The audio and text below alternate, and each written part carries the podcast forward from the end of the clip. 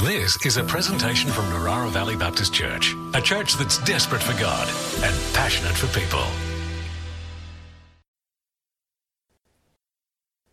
This evening, I'm doing something very different. I'm going to take a risk and I'm going to speak in a way that I don't usually speak. In fact, tonight's going to be almost a little bit of a lecture, but sort of a lecture run by some sort of crazy professor. So, you're in for a treat. Uh, I thought it could be a smaller crowd, so here we all are. Thank you for coming. Uh, if it's your first time, I don't usually preach like I'm about to preach because uh, I feel like I'm about to teach. And if you've been to one of my Bible studies before at my house that I run, you've seen me do this before. Uh, you'll see that I can take notes up on the screen. The first thing you'll notice is my handwriting is atrocious. Uh, that's okay because it's just here for a little bit of visual aid. The second thing you'll notice as the sermon goes on is that my spelling is also atrocious. But I'm a pastor not a speller. So you can forgive me for that. Uh, so this evening is going to be interesting, and I'm going to delve deep uh, in an Old Testament story and try perhaps change your mind on how that story is usually told. And I want to unpack things from a Jewish perspective, the faith that we are grafted into. Of course, the Jews, the chosen people of God, we as Christians are grafted into that original faith. The Old Testament is very, very important, so we're going to unpack some books there today. So I apologize if it's your first time. Hopefully, this makes sense. Dylan prayed for me before the service and gave me these glasses. Because who do we sing for? Jesus. Yellow. The answer's yellow. The Mariners won.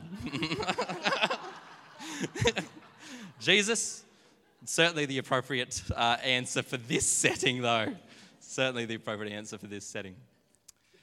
The Jews consider this book to be, uh, well, the first half of this book, the Old Testament, to be very, very important.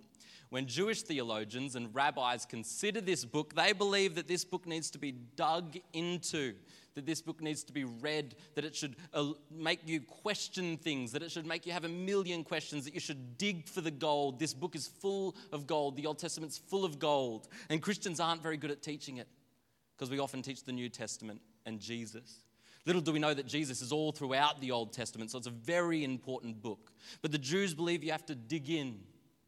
They also believe it's almost like a gemstone.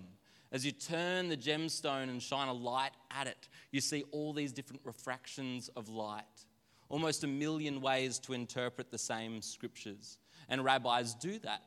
You ask any rabbi from any different synagogue their interpretation of these Old Testament books, and they might give you a different answer. And so this week, I listened to lots and lots and lots of Jewish rabbis. And I listened to some of the ways that they explained the story I'm about to tell. And tell you what, it's always mind blowing to me. This one's a controversial story, and it's going to lead into our sermon series somehow, but uh, we're going to get there in the end, so saddle up. I went to the Mariners game, the grand final, 6 1. 6 1. I'm saying that as if I had anything to do with the score. Uh, the soccer players did a brilliant job. If you're from Melbourne, sorry, you know, I, I wish I had empathy, but I have no idea what that feels like. So, remember, I have to apologize. The atmosphere was amazing. I have friends, Josh and Sienna, and Josh and Sienna have been to a game in Paris and they've watched Messi play, potentially the best soccer player of all time. You go over in Europe, you watch a soccer game, the atmosphere is intense, and they've been bragging about it ever since they got back from Europe. But Josh and Sienna were with me at this game, and they said the atmosphere at this game was better than the game they watched in Paris, which is pretty phenomenal. The energy was ecstatic. When you're in that stadium and your team's playing, in, they're kicking the, the free throw. No, not a free throw. What's this one called? Penalty. Thank you. There's an English person over there. Football, watching the football. And uh, the atmosphere just amazing. But what is more amazing is when the fans leave the stadium and they are still chanting all the way down the street. It was phenomenal uh, me and some friends went to Time Zone afterwards, and even after we finished at Time Zone at like 12 o'clock at night and we are walking the streets of Parramatta, there were still Mariners fans walking the streets, the middle of the city, chanting chants that I don't even know, because I guess I'm a fake fan. And we was like nodding our head, yeah, the Mariners. Taking it out of the stadium and into the middle of the city. Isn't that a beautiful picture of what we as Christians are called to do? We can come in here and rah, rah, who do we sing for? Jesus. Who do we sing for? Jesus. Um, Northern Stand, are you ready? Yes. Who do we sing for? We sing for Jesus. It's all good to do that in this building. But what is more beautiful is when we take our, our clothing and our chants and our passion to the middle of the city. That is powerful. So let's get into a lecture here. Today we're doing the story of Sodom and Gomorrah. a lot of you just had a heart attack, but I promise you, we're going to make this really, really good. Abraham. Let's see if we can get this up on the screen. I'm nervous for this one. Abraham. Abraham. Mm. This is going to be entertaining for you. But this is more of a visual aid, and it's more to get my thoughts out because while I'm lecturing, I'm also teaching myself. So we have Abraham. He is the father of, of faith. Abraham, the father of. That means Abraham was the first guy that God talked to and said, Hey, I'm going to call you out and I'm going to make your descendants a holy chosen people. And they're going to be called, you know, they're going to be the Jews. They're going to be Israel. Your descendants are going to be more numerous than the stars. You are going to be, everything good is going to come from you. And all the nations of the earth are going to be blessed through your descendants. Abraham is the father of faith and he's the father of the Jewish people. The Jews are descended from him, and thus Jesus is descended from him. Abraham, the father of faith. And one day he's visited by three men. Sort of elusive. The Bible doesn't really talk about who these three men are. Some theologians might say, well, there were three angels. And some theologians might say one was God and there were two angels because in the Bible it says that the Lord was speaking. And then it's like, how did God put skin and bone on before he was Jesus? This is all very, very confusing. And so I'll pause there for a sec in the confusion of this story, it's important to note that the Jews don't necessarily take everything in the Old Testament as historical narrative. There's books like Kings and Chronicles, they're really historical narrative, but books like Genesis and the Torah are more a story of the origins of the people of God. It's a story with deep, deep, deep meaning. And so we don't know the answers to a lot of the things in the Torah because you're meant to dig for the meaning. It's not meant to be just a historical book. So, three men. I'm going to suppose to you that one was God with skin and bone on, but not Jesus. We call this a theophany. Theophany. We call that a theophany. If God appears to people in the Old Testament, theophany. Just a, just a word that you hardly need to know. One was God, and two were angels. That angle or angel? Great. So these three people appear to Abraham and they promise him something great. They're like, Abraham, you're going to have a kid and, and it's going to be good from your wife. And uh, he, he had another kid, like with a different woman, and that was a whole controversy. But he's like, no, no, no, no, your wife, your wife who's very, very old is going to have a kid, and you, all the nations of the earth are going to be blessed through him. And Abraham's like, really, can this be? And then, and then his wife laughs, and God hears the woman laughing, like, I don't know if you've ever heard someone laugh at you behind your back, but that happened to God. He hears this woman laughing. He says, Why are you laughing? She says, Well, that's ridiculous. I'm too old to have a kid. He's like, You're going to have a kid. And then the next fun story is Sodom and Gomorrah. So listen to this.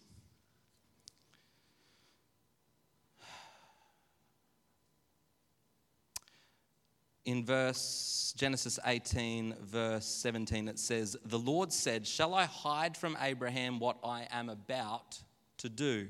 Seeing that Abraham shall surely become great and a mighty nation he's going to have all these kids he's going to be you know he's going to be the father of the Jews and Israel and all those sorts of things. Seeing that Abraham should become a great and mighty nation and all the nations of the earth shall be blessed in him for I have chosen him that he may command his children his household after him to keep the way of the Lord. So basically, God's saying, I'm going to make all his descendants follow like this special law that I'm going to create. And if they follow that law, it's going to be a shining light to the nations, and the nations will know what's good and right and proper. And so he says, I don't want to hide what I'm about to do from Abraham. So in verse 20, it says this The Lord said, because the outcry against Sodom and Gomorrah is great and their sin is very grave, I will go down to see whether they have done all of this according to the outcry that has come to me. And if not, I will know. So Abraham is at his place where he lives.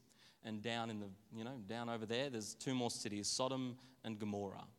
And God says, I'm about to go down to Sodom and Gomorrah because I've heard that some bad stuff is happening in Sodom and Gomorrah and it's an evil, wicked place. And so I'm going to go and check to see if it's an evil, wicked place. What question might this bring to your mind if we're having a lecture here? Because this is weird. This should bring up questions. Perhaps the question might be if God is all knowing, why would he have to go down to look and see and check and find out? God's like, hmm, I've heard some rumors. I've heard some rumors about this place, Sodom and Gomorrah. What should I do? Oh, I know, I'll go and check. God's all knowing, He knows. Already, this story should be messing with your theology. It should be, you should be thinking, what is going on? Why does God need to go and check? Why does God need to come down to earth to check the rumors and the stuff that he has heard? I'm going to suppose to you that sometimes the Old Testament, sometimes God, sometimes Jesus, sometimes Jesus, God, Holy Spirit do things to show us how we should behave. And what I want to suppose to you is this the Jews teach that this passage of Scripture is teaching that even God Himself doesn't believe everything He hears. Even God Himself needs to check. Future on in the New Testament, there's going to be a bunch of laws, and it's going to talk about um, the death penalty. And it says this If you want to convict someone of murder and use the death penalty, there must be two witnesses of that murder. Which means if you walk into a house and there's a dead man with a, with, with, with, with a hole in his chest, and there's a man holding a knife, and he's crazy, but no one saw that man put the knife in the other guy's chest, that person cannot be convicted of the death penalty because there must be two witnesses according to the Jewish law, which is about to come. And God is setting this precedent. When you hear things, go and check. Go and, I want to write that down. Go and investigate. This is getting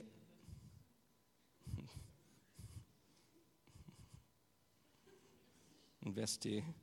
What am I up to here? Is that an A? Go and investigate. Now,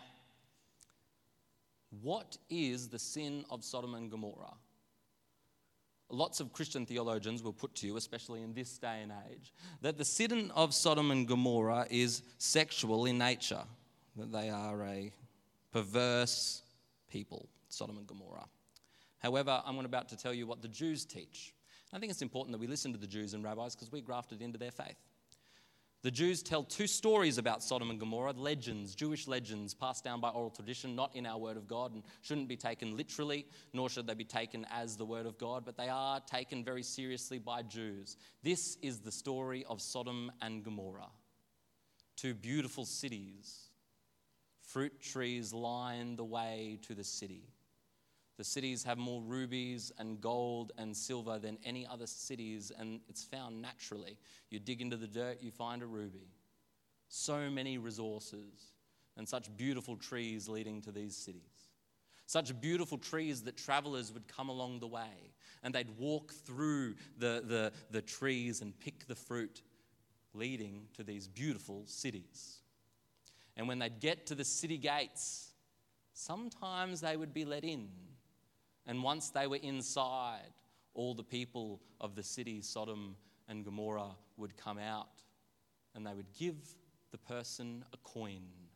Welcome to our city. Here, have a coin. And each person that gave a coin would put their initials on the coin before they gave it.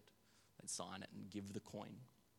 And so they take the coin, and the traveler all of a sudden is rich They've tasted of the trees and they're holding the coins. They are so, so, so rich. But every person in the city is instructed if they come to use that money with the signature, You must not buy or sell to them. And they would lock the city doors. And slowly, the person would try to buy food, but no one would accept the money. And slowly, the person would try to buy shelter, but no one accept the money. And slowly, the person would try to buy water, but no one would accept the money until the person would starve or die of thirst. And once the person has passed away, each man would go and collect their coin, take back the coin with their initials on it. Second story about Sodom and Gomorrah that the Jews tell is this that there was once a lovely girl in the city who saw some poorer people, and she decided she was going to take them bread and she was going to take them water and she was going to look after them and try bring them in and show hospitality. But it doesn't end well. The men of the city realize that she's helping a poor person, that she's helping someone in need. And so they capture this woman and uh, cover her in honey and set her up on the city walls until she is stung to death by bees. These are the two stories that the Jews tell about Sodom and Gomorrah. Pretty full on stories, not in the Bible, but passed down through oral tradition. So if you go to a synagogue and ask them about the story of Sodom and Gomorrah, that is what they will tell you. This is what we do know about Sodom and Gomorrah, because it's not just sexual sin. And we know this purely from Ezekiel chapter 16, verse 49. Behold, this was the guilt of your sister Sodom. She and her daughters had pride, excess of food, and prosperous ease, but did not aid the poor and needy. They were haughty and did an abomination before me abomination there, not pertaining to anything sexual at all, just literally the word abomination, God saying they were terrible. Can you, Sodom and Gomorrah, I don't know what, how you've been taught why those cities were destroyed, but it literally says here, this is the sin of your sister Sodom. She had pride, excess of food, and prosperous ease, but did not aid the poor and the needy. Well, there you go. And that's how the Jews come up with their stories and their parables and their tales. It goes on. I will go down to see whether they have done any of this according to the outcry that has come to me, and if not, I will know. God is teaching here that you should not just listen to rumor, you should go and investigate. You should not convict someone without proof. And so the men two angels turned from there and went towards Sodom. But Abraham stood before the Lord. So, so it's like the three, God and the two angels, they're like, we're going to Sodom and Gomorrah. We're going to go check on the people. But Abraham stands in front of the one man that is God. And it says he stood. And uh, this Jewish word almost means, can almost mean go to war with. So he stands before God, almost like to go to war. He stood before God. And Abraham decides he's going to have an argument. And Abraham says this And Abraham drew near and said, Will you indeed sweep away the righteous with the wicked? Suppose there are 50 righteous within the city. Will you sweep away the place and not spare it for the 50 righteous who are in it? Far be it from you, God, to do such a thing, to put the righteous to death with the wicked, so that the righteous are treated the same way. Far be that from you. Wow. Have you ever spoke to God like that? Abraham stands before God himself and says, God, you're about to go destroy a whole city, but what if there's 50 good people in it? Will you save them? Far be it from you to, you know, get rid of 50 good people just because of a few bad eggs. What are we trying? What, what is going on here? And it's like God allows Abraham to speak to him this way. What could God be teaching Abraham? God lets it run. God knows already what's going on in the city. He already knows no one righteous there. Why does he let Abraham speak to him this way? Perhaps, perhaps God wants to teach Abraham that standing up for fellow man is a beautiful thing. Perhaps he wants to teach Abraham this heart of empathy and this heart of passion. And perhaps he wants to let him have this desire to see people saved and changed. Perhaps. I wonder if any of you have that desire? If God says He's going to come and judge the world, what is your desire? I'll tell you what my desire is God, come on, give me a chance to preach more sermons. Give me a chance to get out there in the city. Give me a chance to show some more light. Please, God, wait. Was trying to teach Abraham some desire. And God says, the Lord said, If I find Sodom 50 righteous in the city, I will spare the whole place for their sake. And Abraham answered, He starts a bartering war with God. Behold, I have undertaken to speak to the Lord, and I am but dust but ashes. He, he does this like humility thing. I'm nothing but dust and ashes, far be it from me to speak to you. But suppose five of the 50 righteous are lacking. Will you? Oh, I've skipped ahead. Suppose there are 50, 50, far be it from you to do such a thing. And the Lord said, I'll spare Sodom for 50. Behold, it suppose five of the 50 righteous are lacking, will destroy the whole city for the lack of five. And he said, So 45, I will not destroy it if I find 45. And they spoke to him and said, Suppose 40 are found there. And God said, Well, if I find 40, I will not destroy the city. And he answered, For the sake of, he said, Oh, let the Lord, and he keeps doing this false humility thing. Look, God, don't be angry, but I just want to ask you another question. What about 30?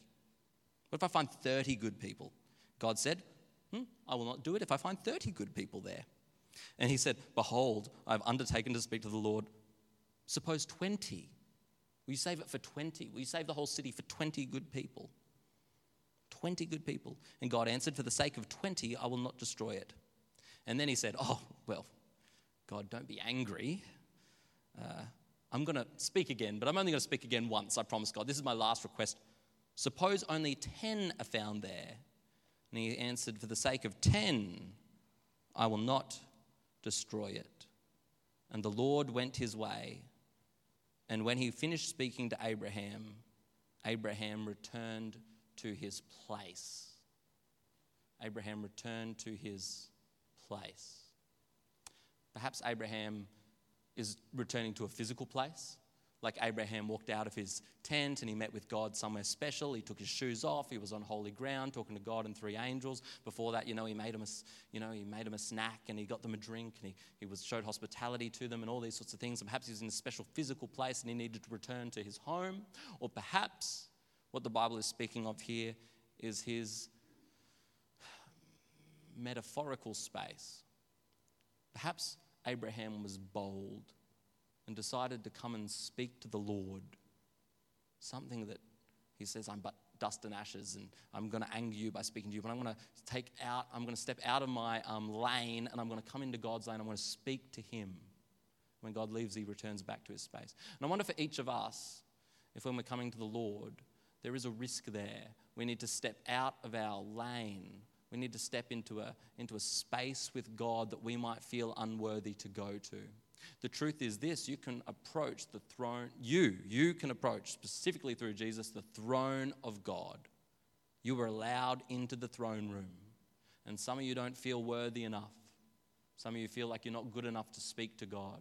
Some of you try to pray and it's like, I'm just going to get distracted, so what's the point? But here's the truth you are allowed to step out of this earthly realm and step into another place, a spiritual place where God can hear and speak and listen to you. And the truth is, that spiritual place is all around us. All you need to do is open your mouth and speak to the God of the universe, even if you don't feel like it's your place, even if you feel like you're not good enough. The two angels came to Sodom in the evening.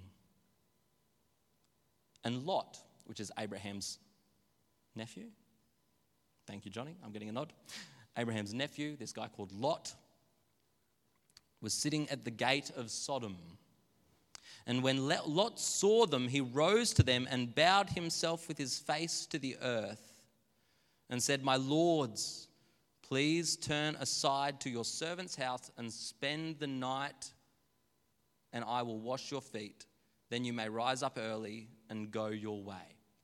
So, this guy called Lot, Abraham's nephew, is sitting at the city gates and he sees these two strangers come in. Of course, I've told you how Sodom and Gomorrah treat strangers. That strangers, they're not very nice to them. They don't like to share. They don't like to do hospitality. In fact, they punish people for doing hospitality, all those sorts, sorts of things. And so, Lot is sitting there. Maybe he's sort of one of these righteous people who has a good heart. Yeah, he's learnt well from Abraham, his uncle, and all these sorts of things, even though they had a fight a little while. He's waiting. And he sees these two let's assume they're beautiful angels coming in the city gates, and he's like, Please come to my house. Don't be outside at night time. Bad things happen in this place. Come to my house. I'll wash your feet. I'll keep your secret. But the angels say this. The angels say this, and this is a little verse I want to focus on here. And they said, No, we will spend the night in the town square. So let's imagine this is a this is the city. Here's a oh, will make a little gate here. Mm, that can be um, can be oh, no, I want it to be brown like wood. Mm. A little door here. It's a little door handle.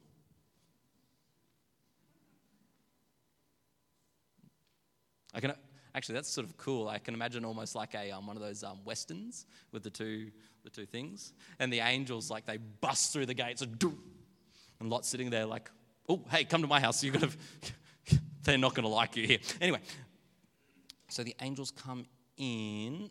That's the wrong color. Mm, I'm to do red. So the angels come into the city. Lot is somewhere here. Lot and then Lot's like, Come to my house, I'll protect you. And the angels say, hmm, Thanks a lot, but nah, we want to stay in the city square. So let's draw a metaphysical square here. Let's imagine there's houses all around. There's like houses here, houses here, houses all around. This is a cool house. Houses here, Let's just imagine this for a second. This is not to scale. Um,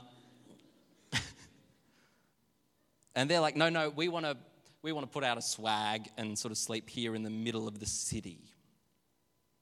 And this, this part of the scripture, I think most of the time when we preach it, we just breeze over it. But I think God might be teaching, trying to teach us something deep here. God is going to do what in the city? Why was he going to the city? To judge it.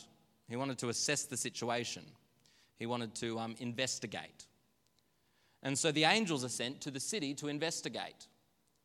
And the angels choose to investigate about who's good and bad, not based on their home life, not based, let's say there's a spiritual epicenter. Synagogues and churches didn't exist, but let's call this spiritual,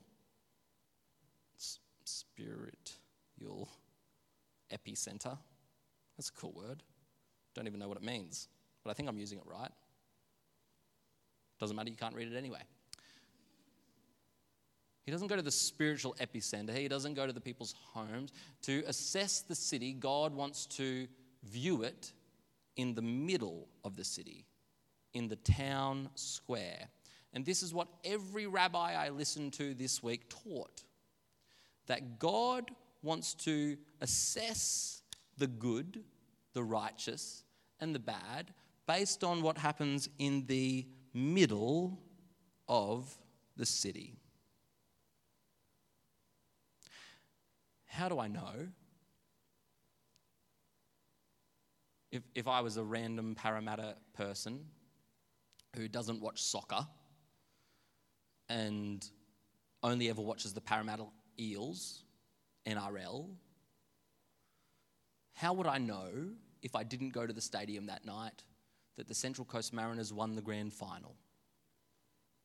Well, if you're a standard Parramatta civilian walking the city streets at one o'clock in the morning,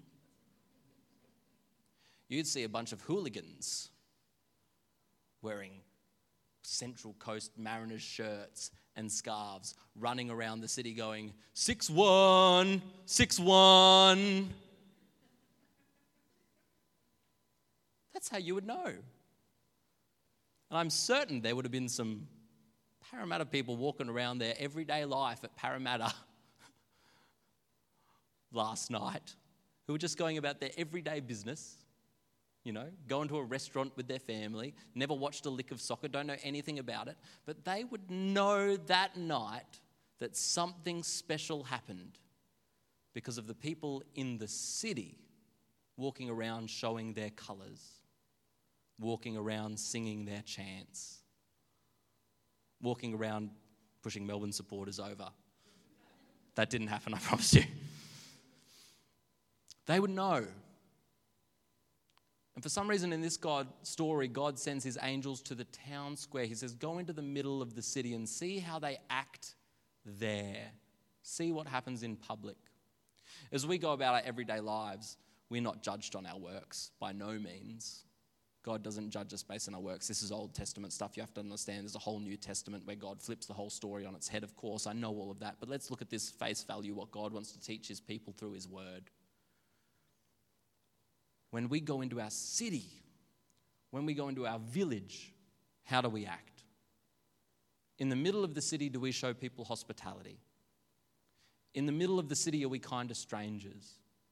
In the middle of the city, are we generous? In the middle of the city, are we uh, being kind to strangers, to people that know nothing about our faith? Are we willing to chant? Um, uh, geez, geez, what's the Central Coast Mariners chant? My favorite line is just, um, No one rates us, but we don't care. We are the Coasties, Yellow Army. No one rates us, but we don't care. What a good chant. We're creative on the Central Coast. Are we willing to go in the city and shout our chants? You know what I'm saying? That's where it matters. You can be nice to everyone in here. or not nice if you're whatever. you can be nice to everyone in here on a Sunday and sing your spiritual songs and handshake and high five and but what happens when we go into the village? What happens when there's people out there that need hospitality? What our national anthem, uh, jeez. I was singing it my heart out at the soccer. uh, boundless plains to share, and something about wealth and toil. um, mm, got a pretty good country. How good are we at sharing it? I don't know. Mm, I don't know. But what do our cities look like?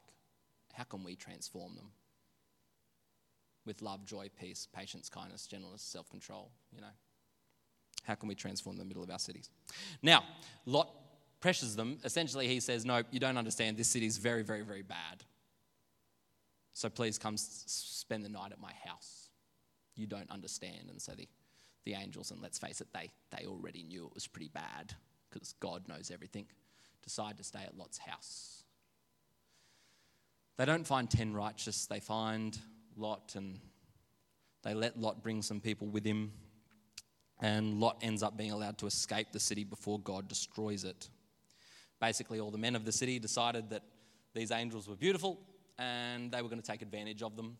And Lot makes a crazy mistake where he was like, This is brutal. No, please, take my daughters instead. And the men are like, No, we want the angels.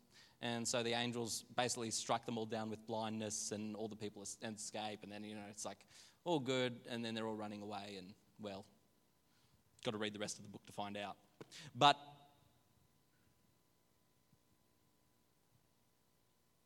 but the point I want to make tonight is um, well, I've got a million points as a lecture. I really want us to focus on this. How does it look in the middle of the city? The tr- truth is this this is almost a foreshadowing of the Christological perspective. Now, when the, when the Jews are reading this more than 2,000 years ago, Jesus hadn't come yet. So, this is how they taught it. But Jesus has come for us. So, what does it mean for us? let's look at a Christological perspective, and I'm just going to put one proposition to you because the truth is, theologians are just trying to figure this stuff out. I would propose that God, this is not a story of, this is not a story of like punishment and God's hard heart to, to destroy cities. I would put to you that this is a story of graciousness and God's desire to see good in the world.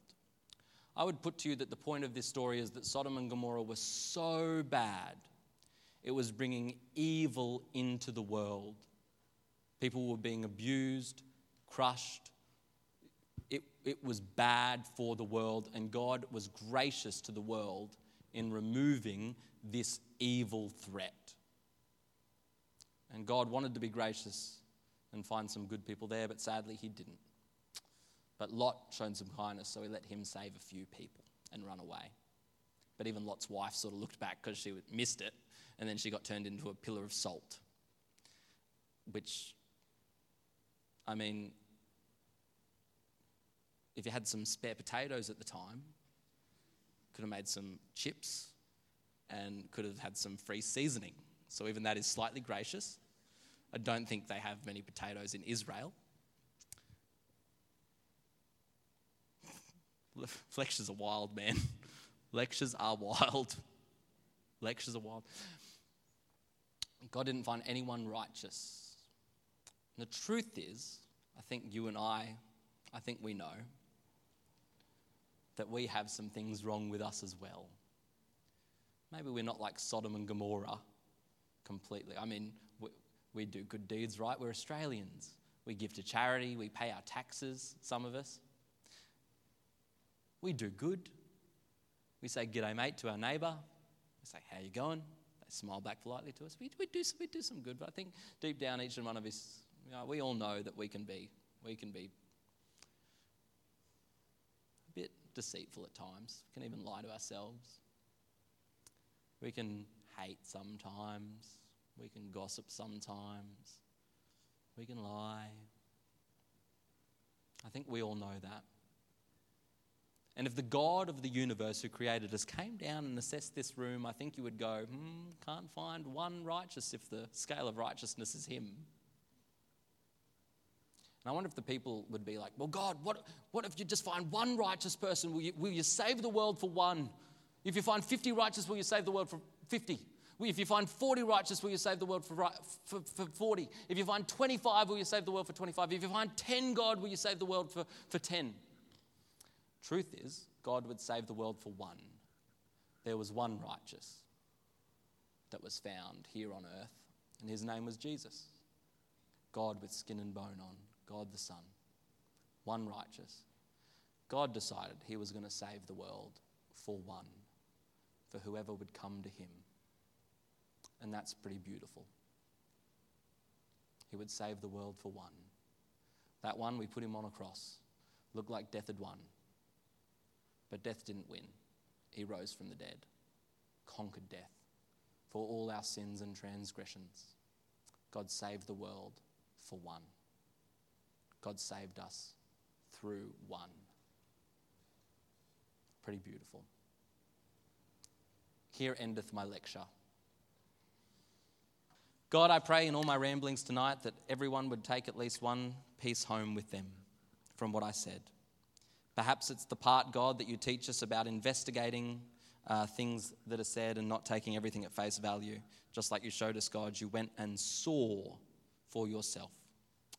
Or maybe it's the part about um, standing up for the lost and, and almost going to bat for the lost to, to your face, God. God, and I come before you, God, and I say, there's, there's, God, there is so many people out there, and I pray that you would come with, with graciousness and you would send us into the city so that they can be saved. Would you find some, would we create some righteous out there by introducing them to you, God? God, I come before you now. I say, come on, God, send us out there. Let us help you. Come on, God, save. Save, God. Save.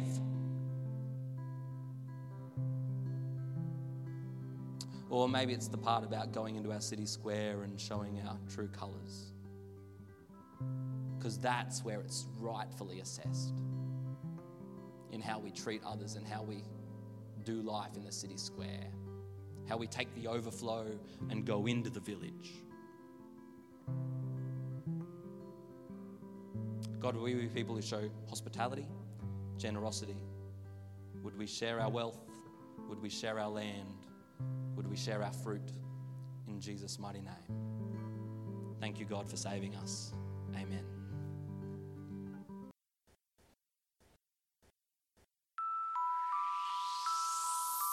This has been a presentation from Narara Valley Baptist Church, a church that's desperate for God and passionate for people. To continue the conversation, we invite you to join us Sundays at 9:30 a.m. and 5 p.m. or on our website at www.nvbc.info.